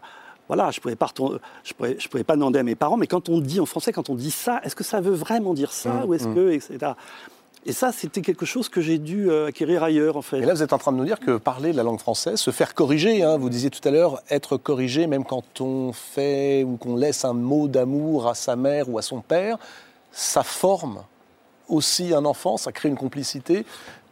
Oui, et je pense qu'il y a une situation qu'on appelle insécurité linguistique, quand on ne sait pas, quand on ne, on ne connaît pas et on ne comprend pas tous les codes. Et là, vous parlez spécifiquement des, des idiomes, des expressions, Oui. tout ce qui relève du parler, euh, de vraiment du parler, c'est-à-dire de la langue qui circule et pas forcément de la langue qu'on apprend à l'école. Et ça, ça crée aussi très fortement un sentiment d'appartenance, d'arriver à maîtriser ces codes-là ou les comprendre du moins.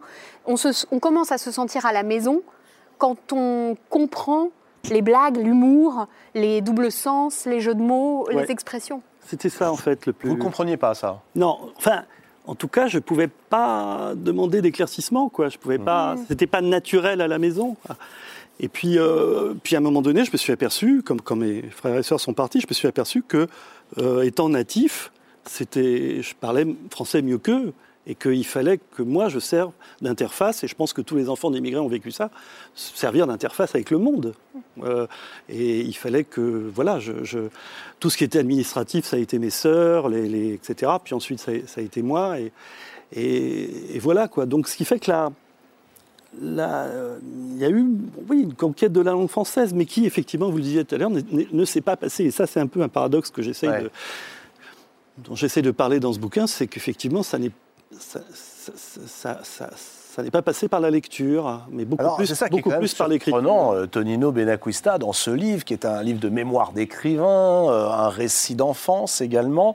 Vous, vous l'avez dit, la langue vous a été donnée. Vous êtes le seul de vos frères et sœurs Oui. à être né en France. Euh, il n'y a jamais eu de problème particulier pour apprendre la langue française. Hein non, Non, non, Mais qu'est-ce qui s'est passé quand, en classe de 5e ou de 4e, on vous a donné à lire ceci? Oui. Ah oui, La là, maison du chat eu- qui flotte. Oui, oui, j'ai eu, j'ai eu l'impression. De que Balzac. J'ai eu l'impression que c'était une langue étrangère. Oui. Ouais. Je ne, je ne- voilà, on m'avait, on m'avait refilé un bouquin qui n'était pas en français. oui. et euh, et j'ai, j'ai- il m'a fallu très très. Enfin, je suis un, un- un lecteur tardif. J'ai l'impression d'avoir écrit très jeune, mais d'avoir lu. euh, Mais qu'est-ce qui Vraiment, vous euh, empêchait adolescent ou d'entrer plus. Qu'est-ce qui vous empêchait d'entrer dans un livre? Parce Oui. Il n'y a pas que celui-là. Euh, Il y a même ceux qui vous intéressent. Alors tiens, voilà, tiens, celui-ci. Vous connaissez celui-ci, La guerre du feu? Ronny est né, J.H. Ronny est Ouais. né, comme on disait. ouais. Mais pourtant, on sent que ça vous fascine. C'était mon premier, euh, c'était le premier euh, roman que j'ai eu en main. Et je m'en souviens très très bien. C'est-à-dire que je n'ai jamais pu passer le premier paragraphe. Et j'ai essayé dans, dans le livre de, de- comment dire, d'essayer, j'ai essayé d'écrire le, le, le monologue intérieur euh, et, et la Ouais. grande détresse de l'enfant. C'est un, passage génial d'ailleurs, parce que ça montre aussi l'écrivain en devenir, en devenir. La première phrase, les oulamres fuyaient dans la nuit épouvantable. Alors là, vous avez le petit Tonino qui est là, il voit que la nuit épouvantable. Mais qu'est-ce que c'est qu'une nuit épouvantable? Oui, oui, puis même, voilà. dire, mais est-ce qu'il faut faire confiance à ce qu'on lit d'ailleurs Parce que je me disais, mais est-ce est-ce que, cette- est-ce que cette tribu existe vraiment, etc. Et puis, Oui. à un moment donné, le monologue intérieur prend le pas sur le, le- le- le- les lignes qui, qui deviennent des stries un peu indistinctes. Et, et je me dis, voilà, mais voilà, euh, je ne laisse pas au romanesque le temps d'opérer. Voilà, à un moment donné, le, c'est, et ça n'est pas encore de l'ennui. C'est du, il y a quelque chose qui est, qui est de l'ordre du, on est complexé, quoi. Si on se dit, mais voilà, il y a quelque chose que j'ai du mal à appréhender. Et d'une certaine manière, il y avait, euh, c'était, c'était des monuments, c'est-à-dire les deux bouquins que vous. Vous Balzac, Rony, bon, c'est établi. patrimonial, c'est Ouais. patrimonial. Est-ce que ça- et ce que sont des monuments littéraires, et ce qui fait que j'ai, je les ai contournés beaucoup avant de pouvoir entrer dans, dans l'un d'eux. Est-ce que vous diriez que ça a à voir avec ce que disait tout à l'heure Aurore Vincenti Vous avez employé une belle expression, l'insécurité linguistique. Ah, Est-ce que c'est cette insécurité linguistique ça, de votre enfance de cet ordre-là, oui, oui. qui vous empêche de lire Mais Alors que vous, attendez, que c'est pas tout. Il veut devenir écrivain. Il le sait depuis tout petit. C'est-à-dire que vous savez que vous voulez être un fabricant de fiction. Oui, J'aime bien l'expression. je voulais être un, oui, être un conteur. Oui, ça c'est quelque chose qui est. Mais sans passer par la case livre. Et voilà. alors Ni lecture. Ça, c'est tout le, ça c'est tout le paradoxe que j'essaye de. Mais je, voilà, il y a, il y a ce, cette inhibition aussi venait du fait que, comment dire, euh, je ressentais un manque de légitimité devant Balzac. Hmm. Ça, vous connaissez, Eric Orsena. Vous, vous les- Non, mais ce qui est frappant, c'est ce que moment où l'écrivain, le jeune qui veut devenir écrivain, ne parvient pas à lire. il, au fond, il va entrer dans la langue dont il sait qu'il sera son royaume, pas en lisant, mais en écrivant.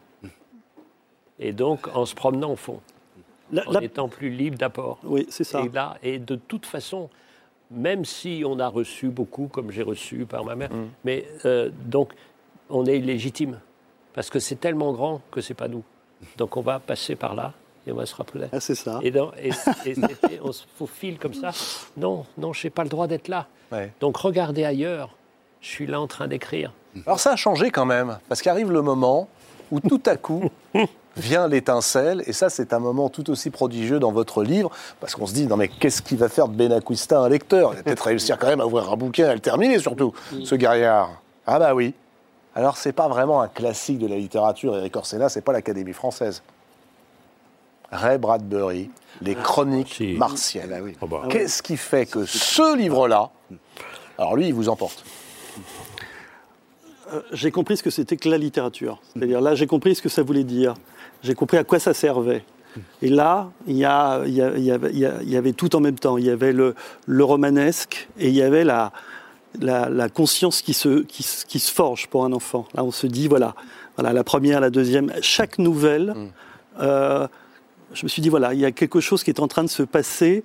Je comprends le monde et je comprends, euh, et je comprends euh, en- en- en- avec cette l'espèce humaine qui essaye d'envahir Mars. Oui, Je- Oui, je- parce que ça, le génie de Bradbury, il faut le rappeler, c'est que c'est pas euh, comme dans les films d'anticipation, les Martiens qui débarquent. Non, c'est nous nous. qui allons envahir les autres. c'est nous, Ben, c'est les Italiens qui arrivent. hein. les Romains. C'est les, Mar- les Romains qui Ça, c'est le grand souci en lisant Astérix. On se dit, ah, les Romains, les Gaulois. ça Mais euh, Alors ça, c'est l'imaginaire. Oui, oui, ça, c'est l'imaginaire. Est-ce ouais. que c'est aussi le fait que ce ne soit pas un classique, ce ne- ce n'est pas Balzac, c'est pas Rony, c'est pas non plus le panthéon du Lagarde et Michard ou d'un Manuel, c'est un écrivain de contre-culture, Mmh. c'est un écrivain de science-fiction et qui déculpabilise, qui décomplexe, qui casse l'illégitimité dont parlait tout à l'heure Eric.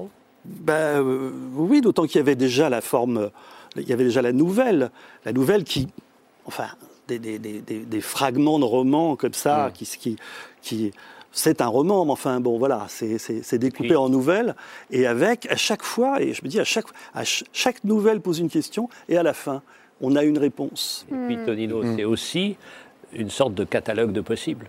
Ah oui, oui, bien sûr. S'il fait ça, pourquoi pas? S'ils vont sur Mars, je vais peut-être pouvoir passer de Vitré à Paris. oui. oui, pour moi, c'était Paris, c'était un Et- peu la, un mais peu planète ça, Mars déjà. c'est- vrai. vrai. C'est Ça m'a vrai. tellement frappé ce passage. Non. Parce que c'est des lieux aussi. Parce que vous êtes des géographes. C'est des fratries. C'est tellement beau le portrait de vos sœurs. C'est tellement beau.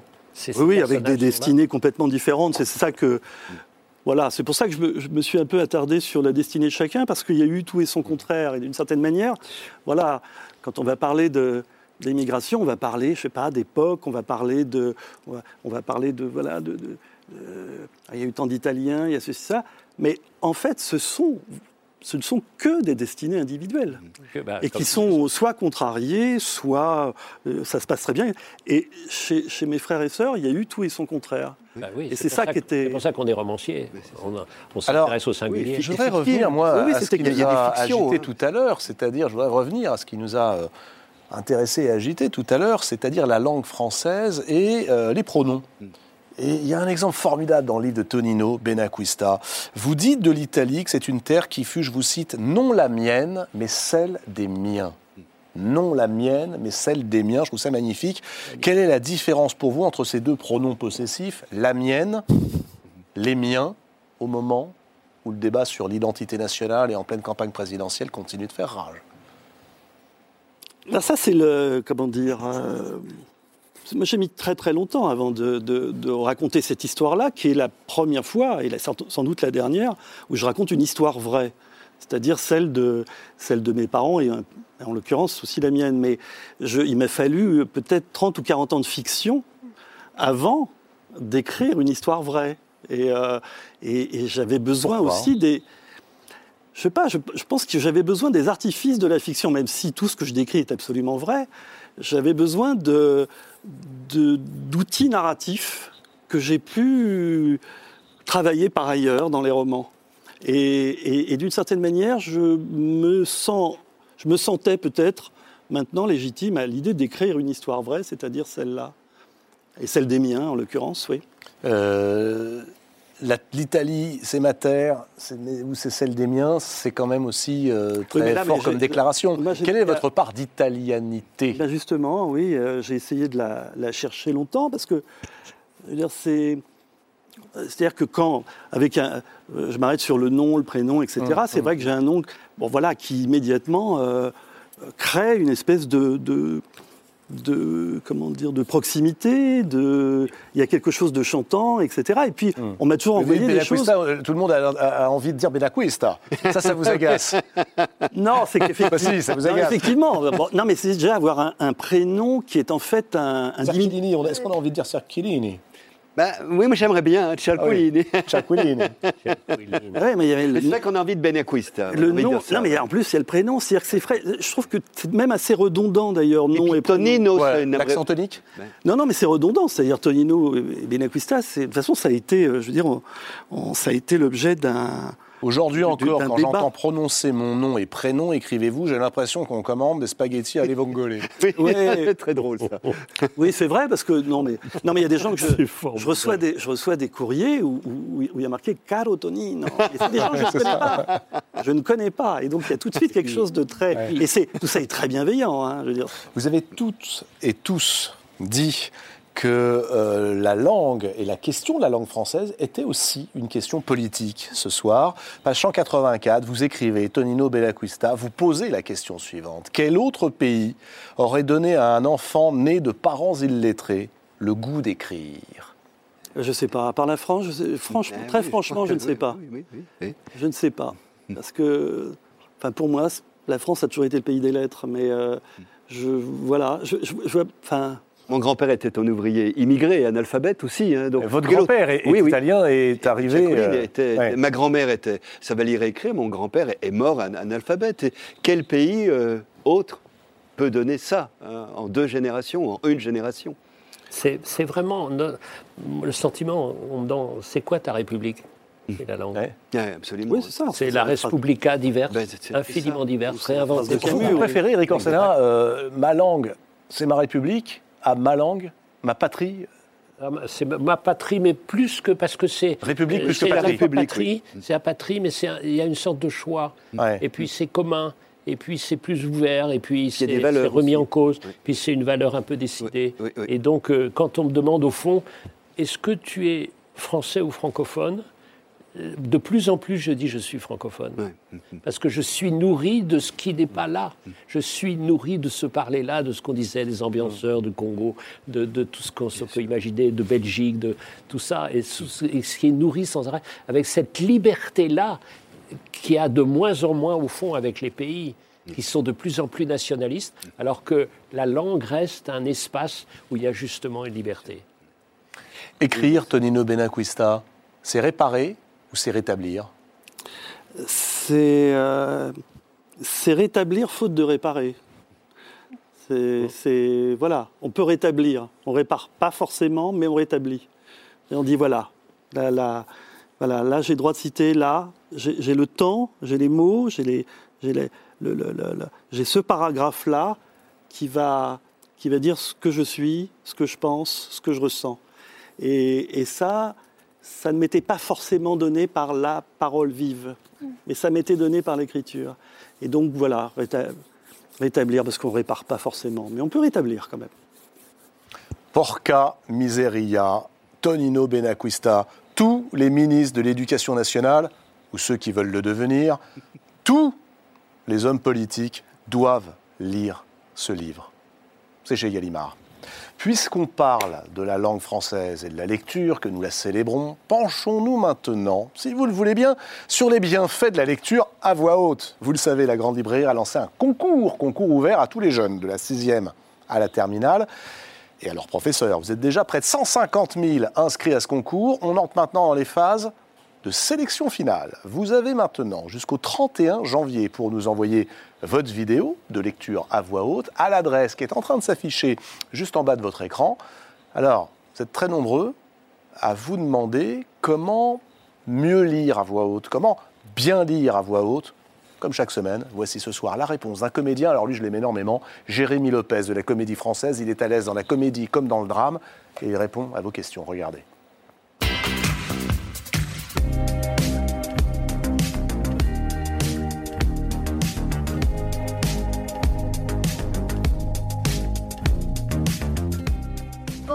Bonjour, et je me demandais quels sont les exercices pour se préparer pour une lecture à voix haute. Euh, je fais des grimaces. Donc, euh, tu vois, je fais un peu ça.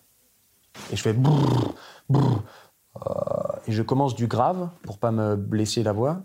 Et jusqu'aux aigus au bout d'un moment. Donc, je fais, ah, ah, ah. Bonjour, je m'appelle Aurore Et moi, Neila, et on s'est demandé si euh, il fallait faire des liaisons lors d'une lecture à voix haute. Un prof de théâtre me disait qu'il fallait euh, en faire une sur deux. Pour pas trop sacraliser, et en même temps en faire quelques-unes pour montrer quand même que c'est une œuvre littéraire. La vie a un charme qui jamais ne s'étiole. Même au cœur de la nuit terrifiante. La vie tend vers la grâce, et jamais cette grâce ne nous abandonne. Comme l'écho obstiné d'une chanson, a dit le poète. Tu as le droit de parler comme tu as envie de parler. Tu as le droit de faire des élisions, je ne suis pas là parce que je suis. Il n'y a pas besoin de parler comme ça, puisque dans la vie, tu ne parles pas comme ça. Bonjour, je m'appelle Camélia. Comment ne pas bafouiller? Alors, la première euh, chose pour ne pas bafouiller, c'est de ne surtout pas se dire que tu n'as pas le droit de bafouiller. Si tu as peur de bafouiller, tu vas tout te serrer de l'intérieur. Tu vas serrer ta bouche, tu vas serrer les mots, tu vas serrer ton corps, et tu vas lire avec la peur, et tu vas oublier ce que tu racontes. Tu as le droit de bafouiller, c'est beau. Bafouille, c'est magnifique de bafouiller et de se, et de se tromper. Voilà, c'est magnifique de bafouiller, c'est magnifique de se tromper, c'est magnifique de lire à voix haute. Euh, Bernard Cerchilini, je vous voyais, mais alors, euh, plié de rire à chacun des conseils donnés par euh, Jérémy Lopez. Mais oui, parce que c'est un plein paradoxe, cette grande liberté. Et il montre que la lecture, c'est le corps dans sa liberté totale. Il faut lire à, à- à voix haute. Et il le fait très bien. Éric Orsena, alors ça, vous adorez ça, vous, la lecture à voix haute, vous la pratiquez, vous l'encouragez. Vous avez été d'ailleurs à voir, euh, euh, comme beaucoup d'écrivains, quelques jeunes dans les classes de France. Bien sûr, bien sûr, parce que ce que- c'est un chant. C'est déjà la musique. C'est ça, ça grandit. Quand ils sont là, comme ça, un peu rabougris comme on est, regardez comme on lit. On lit un peu rabougri. Et puis commence, on commence à, à grandir, c'est comme ça, on, a l'impression qu'on s'élève comme ça. Et ça, et ça c'est, on les voit. Et puis, et puis quand on sait que quelqu'un va vous regarder, il y a une sorte de don comme ça qui viennent. Et donc on est, on est quasiment sur scène. Et ça, c'est quand même un rêve absolu. Vous la pratiquez, Aurore Vincenti, la lecture Oui. à voix haute, qu'est-ce qu'elle vous apporte? J'aime particulièrement lire en anglais parce que c'est une langue euh, tonale, tonique, et donc euh, elle a une musique qui lui est propre.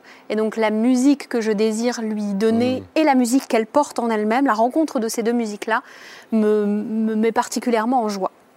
Et Tonino, vous, vous pratiquez la lecture à voix haute? J'aime bien le côté un peu gueuloir. Je trouve ça, je trouve ça, je trouve que c'est toujours une épreuve quand même. C'est Ouais. un truc, voilà, c'est bien quand ça aide. Ouais, Donc Ça il faut aide. lire son texte à voix haute pour savoir s'il est bon. j'ai- j'aime bien, Flaubert. j'aime bien faire disait- ça. Toute, pro- toute proportion gardée, j'entends. Et puis franchement, on est le premier à s'ennuyer. C'est- oh là là, ça- il y a un truc qui déconne. oui, oui, alors.